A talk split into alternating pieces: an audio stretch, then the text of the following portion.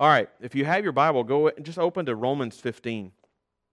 Romans 15. Tonight we're, we're still in this study in the fall on the church. We started it two weeks ago, thinking through what the Bible teaches about the church and uh, why it is so important for us to know these things. What does the Bible teach about the church? Why is that so important? Why is it an absolute necessity in our lives as Christians? That's how we've kind of framed this thing. We framed it the way I think the Bible frames it because Scripture doesn't just talk about the church as being something that's just really important in our lives, but as something that is absolutely necessary to you as a Christian and, uh, and, and, and as I've said the last couple of weeks, necessary for a lot of reasons. But if we have any desire to have the assurance of our faith and to be guarded in our faith, to persevere in our faith, and to have a place and a people in, with which to practice our faith and obey all the commands of Christ, the, the, the church is necessary. We talked about that two weeks ago. And then last week, I sort of introduced this, this uh, series. I talked about all the different. Um, uh, topics we're going we're to deal with over the course of this fall. Last week we talked about the people of the church and how Scripture is clear that the church is made up of believers, and and that so Christians we are the church. Christians are the church. We talked about how the church is not a place. All right, um, this is not God's house. Scripture says in Hebrews chapter three, we are God's house. All right. So this place is, is sacred only insofar as it is the place that God has provided for this people to meet. Right? But if we should pick up and move somewhere else, there would be nothing sacred about this ground or this building. Right? We are. We are God's house. But when the Bible talks about the church, it talks about the church in two different senses when it comes to the people. Okay, it's one. It's true. We're we are the church, but the but the Bible talks about even that in two very different senses. On the one hand, the Bible talks about the church, the people of the church, in a local way, and on the other hand, it talks about it in a in a universal way. This is basic stuff. The church is both local in one sense and universal in another sense. It's universal in the sense that the complete church is made up of all the believers in the world right? That, that, that fundamentally, we are all, no matter where you are located in the world, if you're trusting in Jesus Christ as Savior and Lord, we are all part of the same church of the Lord Jesus Christ. That, that we are brothers and sisters with in the same family with believers in China or in, in, throughout Africa or in India. One family all over the world. And I said the, the ancient creeds and confessions called this uh, the Apostles' Creed says, I believe in the Catholic Church, little c. It means worldwide. But it's universal in the sense not that it's just everywhere in the church right now, but it's universal in the sense that it includes all who have ever believed from, from Adam and Eve till now, and all who will ever believe. Right? So it's, it's, it's all who are before us, all who are now, and all who are coming. It's time to wake up. So clearly, clearly, Paul has the, the church, the church, quote unquote, in, in this sense in mind when he says, when he says in Ephesians 5:25, husbands love your wives as Christ loved the church and gave himself up for her. So Christ did not just lay down his life for Lakeview Baptist Church or First Baptist Church Opelika or in any local church, but the church. That's all believers all over the world for all time, both past, present, and future. Universal. All the church, everywhere for all time. Bible talks about the, the church, the people of the church, in that universal way. And yet, Paul, when he was writing those words right there, that's Ephesians 5:25. Paul is Paul is writing those words to a local church in Ephesus, of which Timothy was the pastor. Church in Ephesus. And he wrote letters to churches, local churches located in Corinth and in Colossae, churches in Galatia, the region of Galatia. They were located there. Located. So God has a What I'm trying to say is God has a greater design. Has a greater design than simply knowing that there are believers all over the world. And, and having us, there's a greater design in having us being able to say that, you know, that we believe and we're saved by the same message, that people for all generations before us and everything, same, same, same. As beautiful as that is, there's also a more earthy design than that to the church. There's a more local, a more uh, flesh and blood design to this church that, the scripture talks about. In fact, whenever the New Testament talks about the church, it is almost always, almost always talking about the, the church in some particular place, a local church of flesh and blood people people in a particular place, particular people. And, it, and, it, and that's sort of what I, what I want to expand on a little bit tonight. As we're thinking about the church, we're just wanting to develop our understanding of the church, the history of it, the formation of it, what the New Testament teaches about it over the course of this semester.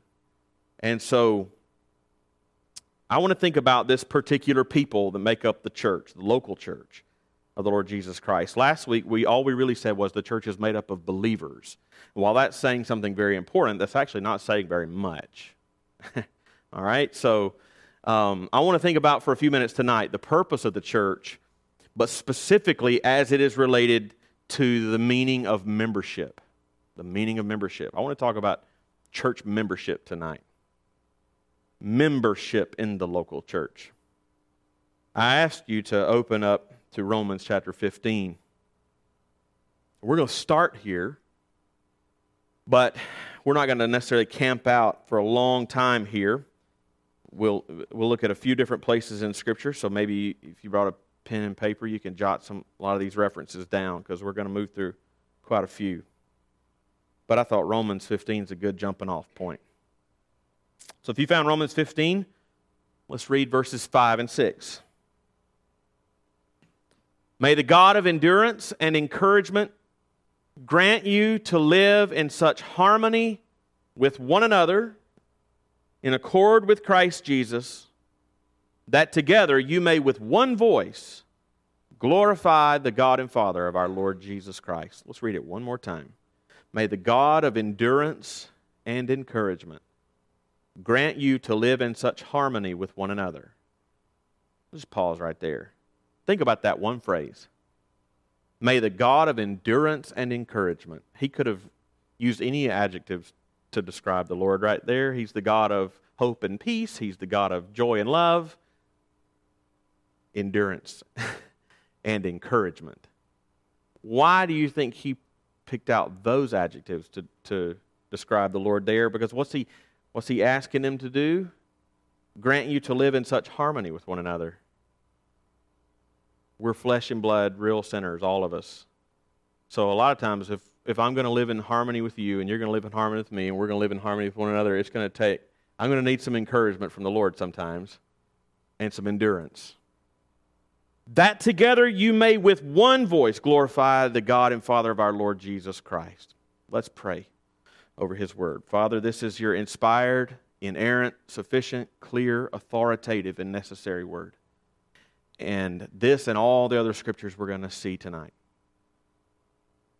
Lord, I pray that you would, as, as mundane as some of these truths might seem, that you would awaken us to how important these things are.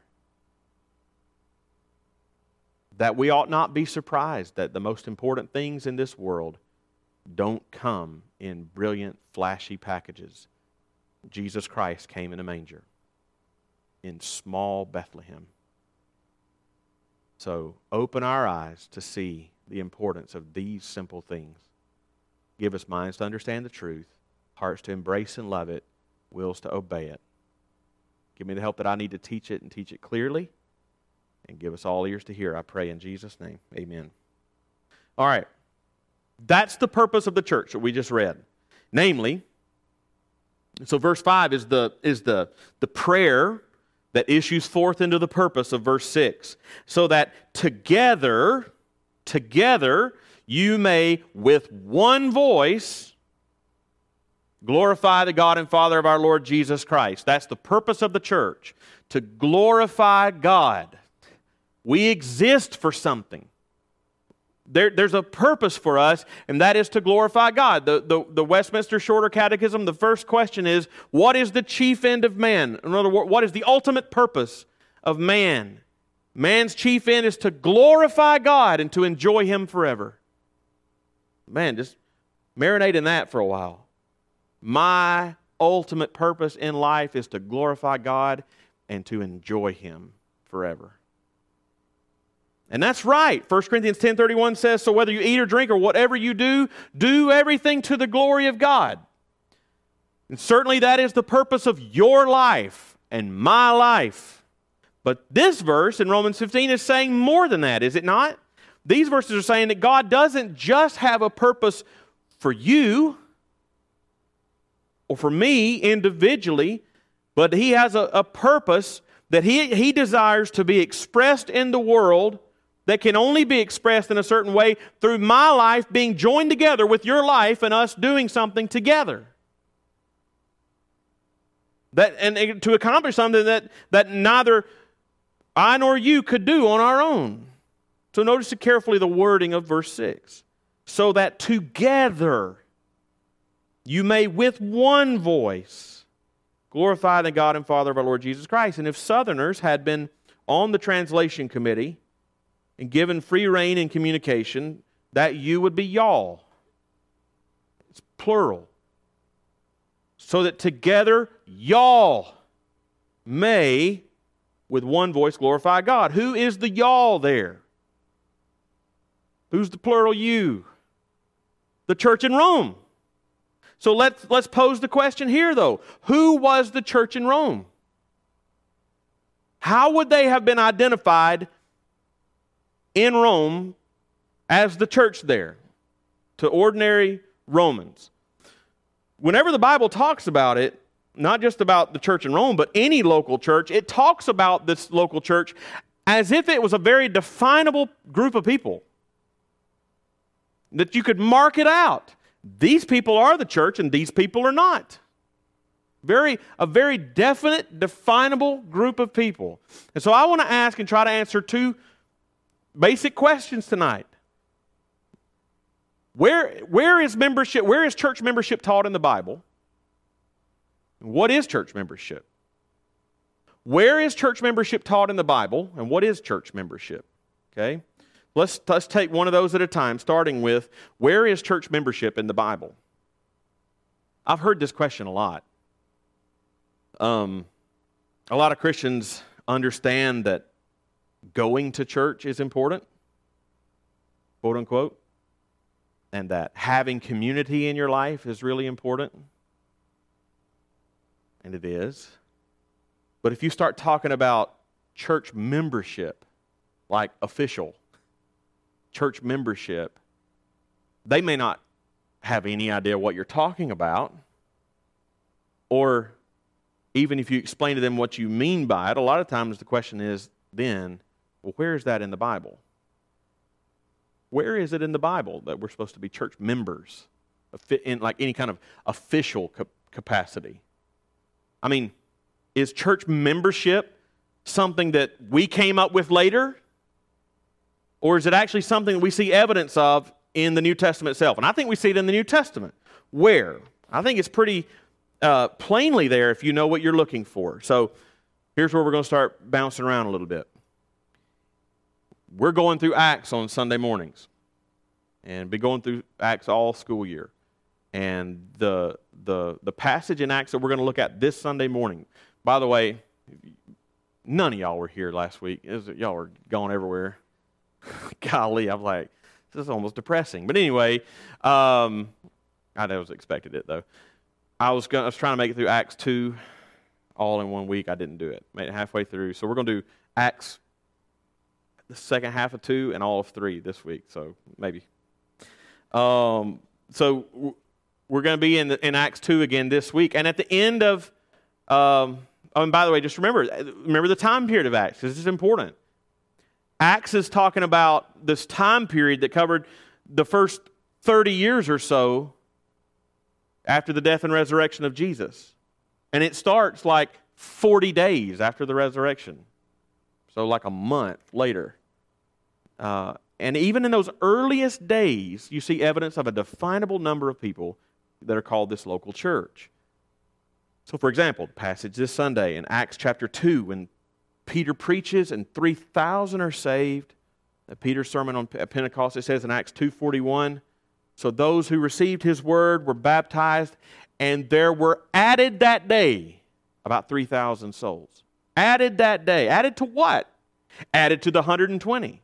How, even then, you had a definable number of 120 these came into the came into the fold through faith in Christ. Now they add to that number, and you've got this definable number. When you come to Acts chapter 6, there's a controversy and a dispute going on between Jewish Christians and Gentile Christians in the, in the church in Jerusalem. And it says in Acts chapter 6, verse 2, that the, to deal with this, the 12, that is the 12 apostles, summoned the full number of the disciples and said, it is not right that we should give up preaching the Word of God to serve tables. So they summoned the full number of the disciples. They knew who they were. They, there was a, they know who is the church here and who is not the church, and they go get everybody as part of this church. They knew exactly who they were. You keep coming in Acts, you keep come to you come to Acts chapter 12, and here's how Acts chapter 12 begins. Verse 1. About that time, Herod the king, laid violent hands on some who belonged to the church. Some who belonged to the church. Somehow they, these people had, in some kind of public way, joined that group of believers there, publicly aligning themselves with that church, publicly and officially saying, I'm identifying myself in my life with this group of people, I'm with them. And so, in that public way, how else do you explain how Herod would know they belong to the church and thus persecute them? I mean, it's pretty clear. It doesn't say he persecuted Christians in general. He persecuted those who belonged to the church. And just think about that phrase they belonged to the church. There's a definable, you just get outside the book of Acts, there's a definable group of people in Matthew chapter 18. In Matthew 18, um, in Jesus' words there. So t- hold your place here, or you don't have to hold your place. I don't think we're coming back to Romans 15. Uh, Matthew 18. Matthew 18. This isn't going to be rocket science today, guys. I just want you to see it. Jesus in Matthew 18 is teaching his disciples about the church that he's establishing. And, he, and he's talking to them in Matthew 18 about how we hold each other accountable to walk in holiness. Okay? So look there. If you're in Matthew 18, let's read verses 15 through 17. Jesus says, if your brother sins against you, go and tell him his fault between you and him alone. If he listens to you, you have gained your brother. But if he does not listen, take one or two others along with you, that every charge may be established by the evidence of two or three witnesses. If he refuses to listen to them, tell it to the church. And if he refuses to listen even to the church, let him be to you as a Gentile and a tax collector. Now, Jesus has in mind that you know exactly who makes up this church, who are to make this decision. In other words, it, he is calling it, this word translated You've heard this before, probably. The, the, this word translated church is the Greek word ekklesia, which means a gathering, a congregation, a gathering of people, an official gathering of people. And this, this people, in this case, are going to be called upon to make a decision about somebody. Because um, it's not on the screen, but just look in your Bible. Notice what it keeps saying in verses 18 through 20. Truly I say to you, Whatever you bind on earth shall be bound in heaven, and whatever you loose on earth shall be loosed in heaven. Again, I say to you, if two of you agree on earth about anything they ask, it will be done for them by my Father in heaven. For where two or three are gathered in my name, there I am I among them. Now, often we say, we read that verse, where two or three are gathered in my name, there I am among them, and we, we read that in terms of sweet little prayer meetings, and hey, there's there's there's two or three gathered in his name, and he's here with us, and it's true. That is true, but that's not the context of this passage, is it? He's saying if somebody if somebody sins against you, you go and talk to them about it. If they don't listen to you, take two or three with you and go talk to them about it. If they don't listen to y'all, bring it before the whole church. And here's the thing if even just two or three are gathered in my name, I'm there with you as you make this decision about this unrepentant sinner. That's what he's saying. And he's saying, even if it's not a 100 people, if it's this tiny little church of just two or three people, the authority of the Lord Jesus Christ resides in this church to deal with this unrepentant sinner. That's the context of this passage. And so, in this passage, Jesus has in mind that, you, that, that he assumes you will know exactly who it is that makes up this church. It's this definable group of people, this, this, this people who are to make this serious decision. He doesn't just say, go out and find as many Christians as you can. And, and, but he says, tell it to the church. You know them and they know you. And that implies something even deeper. Think about this again. Think about the, the, the, the situation that Jesus is describing. And it implies that not that there is just a definable group of people, tell it to the church. Oh, I know who they are. It's not just that. It's also implying that this is this this group, this assembly, this congregation, this church is not just definable as to who they are, but it's a, it's a group of people who have come together on purpose on purpose. And they are living in community with each other under a shared covenant to encourage each other to live by it and to hold each other accountable by it. Even if that covenant that they've come together under simply says, we're going to hold each other accountable to live according to God's word. If that's all that it says, and it's as simple as that, it's still an intentional covenant. That's, that's the root of a church. That's why, as you go to the grocery store and you see, you, you, you run into a group of your friends on, the, on aisle five, you're a Christian and they're a Christian. That's why a local church doesn't just pop up right there on aisle five. Because it's not just where Christians are, it's where Christians have come together on purpose and have covenanted together and say, we're going to live around this covenant. And we're going to encourage each other by this covenant, hold each other accountable by this covenant. And this passage in, in Matthew 18 implies that. It's the whole basis for this conversation that Jesus is having with his disciples. And it's not just what Jesus has with his disciples. We see this same thing lived out in the churches that Paul planted later on. So, for our text last week, we were in 1 Corinthians, so you can flip over to 1 Corinthians if you want. And I reminded you, we were in 1 Corinthians 1 2 last week, and I reminded you as he called them, remember I, we talked about, he called them those sanctified in Christ Jesus, called to be saints. We're like, these were rotten people. They had, they had awful things going on, and he still called them sanctified. It was pretty bad. And, and, and go to go to 1 Corinthians 5. I mean, one of the big issues in the church in Corinth was there was a guy in the church who was sleeping with his stepmother. While you also had people committing idolatry, eating food sacrificed to idols, they were suing each other, and on top of that, this guy was sleeping with his stepmom. And the church was not doing anything about it. In fact, they were they had a twisted view of the gospel that said, kind of kind of what Paul said in Romans 6 shall I, increase, uh, shall I go on sinning that grace may increase? They, were, they would have been like, yeah, you should.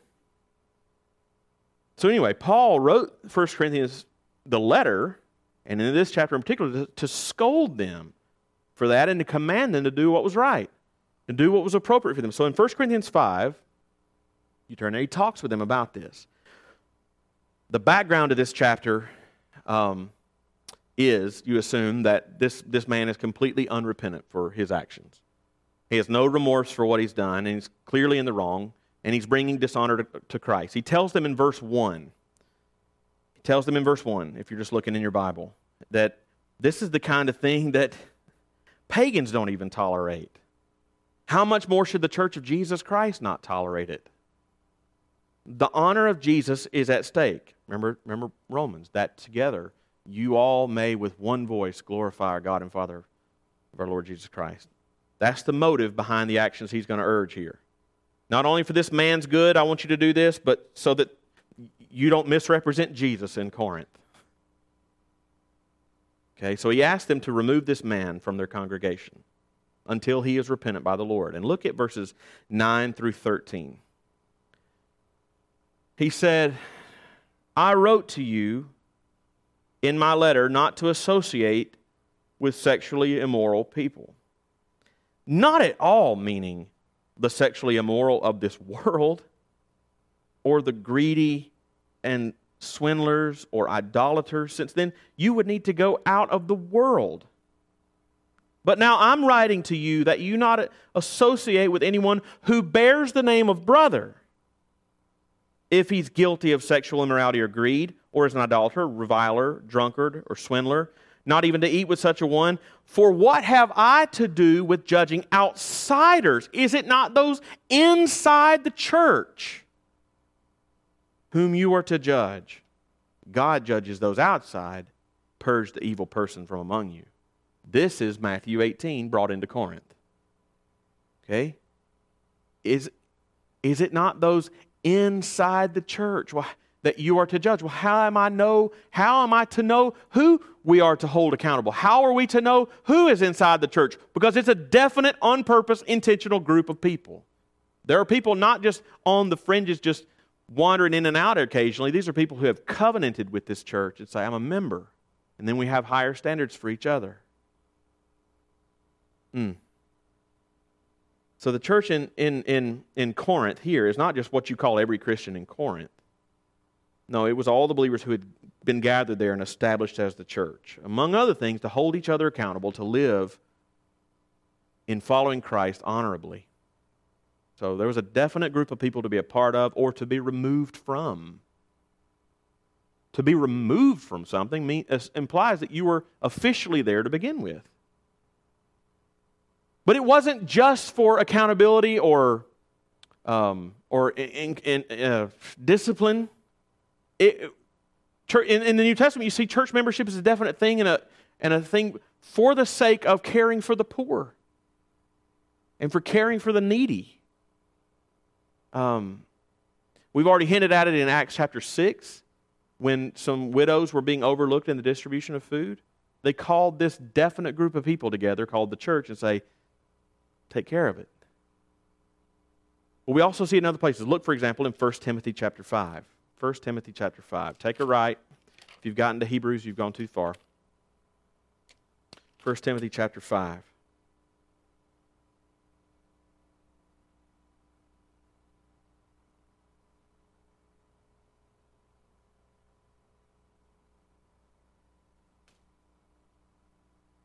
This is Paul's first letter to Timothy like I said, who was pastor of the church in Ephesus. Paul was an old man by this time, already been on his three missionary journeys. And in 1 Timothy 5, he's given him specific instruction for the caring of widows. Look at verses 8 through 10. But if anyone does not provide for his relatives, and especially for members of his household, he has denied the faith and is worse than an unbeliever. Man, Paul. Um, verse 9 Let a widow be enrolled if she is not less than 60 years of age, having been the wife of one husband, and having a reputation for good works. If she's brought up children and has shown hospitality, has washed the feet of the saints, has cared for the afflicted, and has devoted herself to every good work. So let them be enrolled. Enrolled in what? Enrolled in uh, the, the church, the, the, the definable church's method of providing for these people. Right? Somebody, and somebody's keeping a roll. Somebody's keeping a roll. We know who's here. And it says down in verse 16 If any believing woman has relatives who are widows, let her care for them. Let the church not be burdened, so that it may not that it may care for those who are really widows. So the church was keeping a roll of those within the church who were in need to provide for them. So the New Testament assumes that the local church is not some place where Christians just go in and out of whenever they're around, but it's a definite, defined people who have freely, as believers, joined together in a covenant relationship to hold each other accountable, to encourage each other, to provide for each other. And not only that, it's not only for the sake of each other, so that you can hold each other accountable and we can provide for the physical needs of each other. It's not just for those two things. But Scripture says the church has to be a definable, definite, on purpose gathering, officially gathered, officially covenanted member people, uh, for, so that those that God raises up as pastors and leaders know who is under their charge. Think about that. No, that, that pastors and, and leaders know who they are responsible to lead. And you can't just dismiss that because we're going to be held responsible for who we lead or fail to lead. Think about this. This is Hebrews 13 17. Obey your leaders and submit to them, for they are keeping watch over your souls as those who will have to give an account. Let them do this with joy and not with groaning, for that would be of no advantage to you. Or Peter would say to his pastors in 1 Peter 5 2 Shepherd the flock of God that is among you, exercising oversight. He's talking to pastors here. Shepherd the flock of God that is among you, exercising oversight, not under compulsion, but willingly, as God would have you, not for shameful gain, but eagerly. So, how are pastors to know? How are pastors supposed to know who they're going to have to give an account for to God? If, if, if there's not some definable people that I'm shepherding? How do I know who my flock is? How do I know? Because the local church is a definite thing. It's a definite group of people who come together in covenant to be the church of Jesus Christ in this place. I, as a pastor, know who I have the responsibility to care for before God and who to shepherd and hold to who to, who, who to hold accountable and you know who you're submitting to. To teach them and to be taught by them, to encourage and to be encouraged, to, to hold and be held in accountability, to know the needy you're providing for, and to provide, be provided for when you are needy. Look, man, I have been, I don't know, some of you may not know this. I, before I was uh, a college pastor. I was a, a pastor of a smallish church. And for seven years I was. And um, I love pastoral ministry. But I've, I've been, a, I've been a, a senior pastor for long enough to know, to see the heartache of. I've done a lot of funerals, is what I'm trying to say. Done a lot of funerals, been in a lot of hospitals to see the sick and the dying. And I've seen all kinds of sick and dying people. I've seen I've seen sick and, and but I want what I want to zero in on is sick and dying people who didn't have much family. Okay? We're all going to get sick sometime. okay? I'm talking about the people who are the people who didn't have much family. And I've had to be at the I've been at the bedside of sick and dying who didn't have much family and were not part of a church, and sick and dying who didn't have much family, but were part of the church. I can't describe to you the difference. the the person who, who is sick and dying has no family has no church, is not part of the church, is not covenant with the church, has no one around, but maybe the nurses, right? But I've seen, I've seen, I've seen, I have seen sweet little old ladies whose children have already died and her husband has already died. She, she, for those reasons, doesn't have any family left. And now she's in the hospital. She has no family that's going to come see her, but she's surrounded by these men and women who are not at all her age, but who love her because she has served them and they've served her. And she is just almost carried into the arms of Jesus by her church family when she had nobody else to be around, no family to be there. I'm telling you, the benefits of being a part of a local church on purpose, being on roll there, knowing them and them knowing you is a big deal. It's a big deal. Church, church membership is not a, a Bible Belt invention. It's, it's clearly found in the Bible 40 days after the resurrection. But what is it? What is it? We've already said a fair bit about what it is and what it looks like, so I'm not going to belabor it here because I've already said a lot of it, what I would say in this section. But we're going to wrap it up here. It is you voluntarily, as a believer, joining a local body in an official way and but becoming a part of this church, this local church family or some other one. It is you knowing that the New Testament expects believers to identify their lives with the local church. You got to ask yourself if you're professing to be a believer and, and, and, and you, you no longer live at home, you live here, right? And you're professing to be a believer and you live here now and you're going to live here for a lot of you for four, four whole years of your life.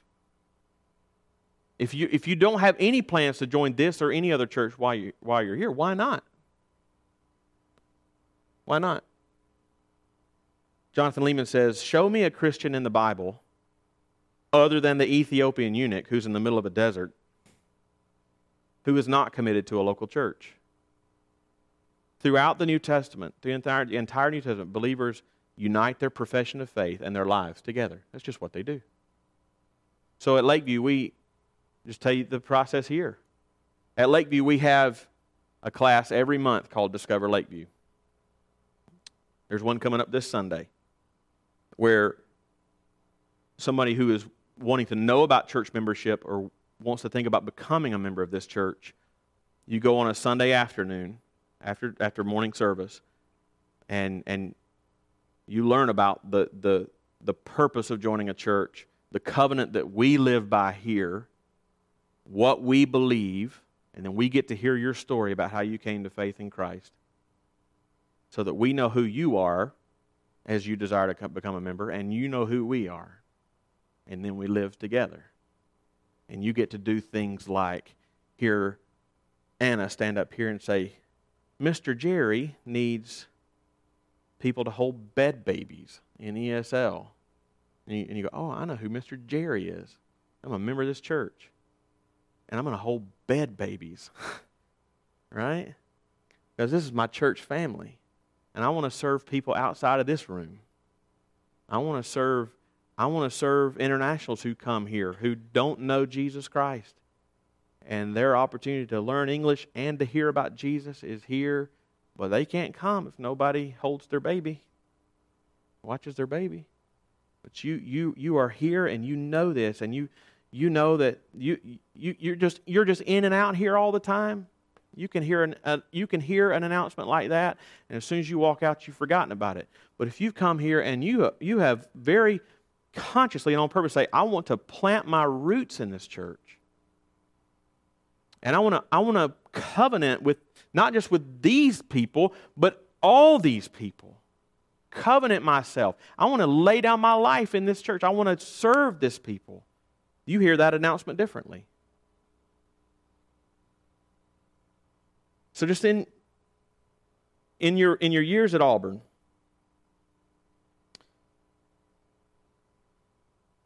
it's this people potentially that you've committed yourself to and submitted yourself to so that so that you are publicly identifying with this body of believers in Auburn to glorify Christ in your life while you're here so that we can do it together as Christ expects us.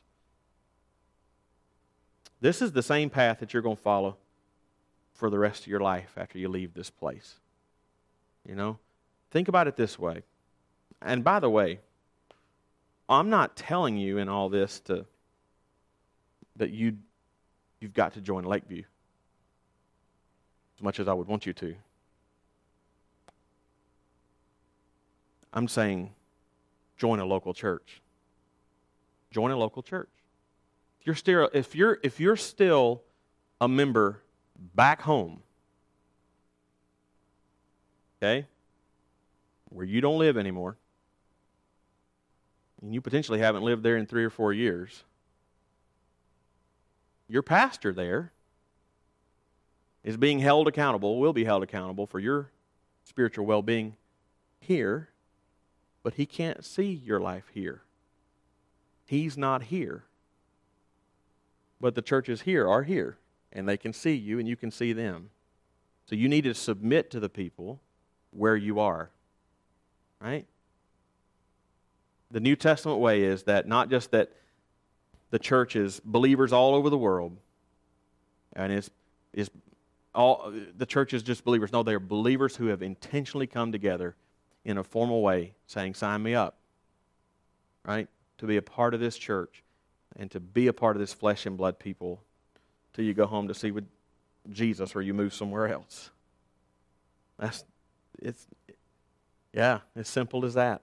That's just I don't know how to read the New Testament any other way. Let's just be obedient in that way. Let's pray.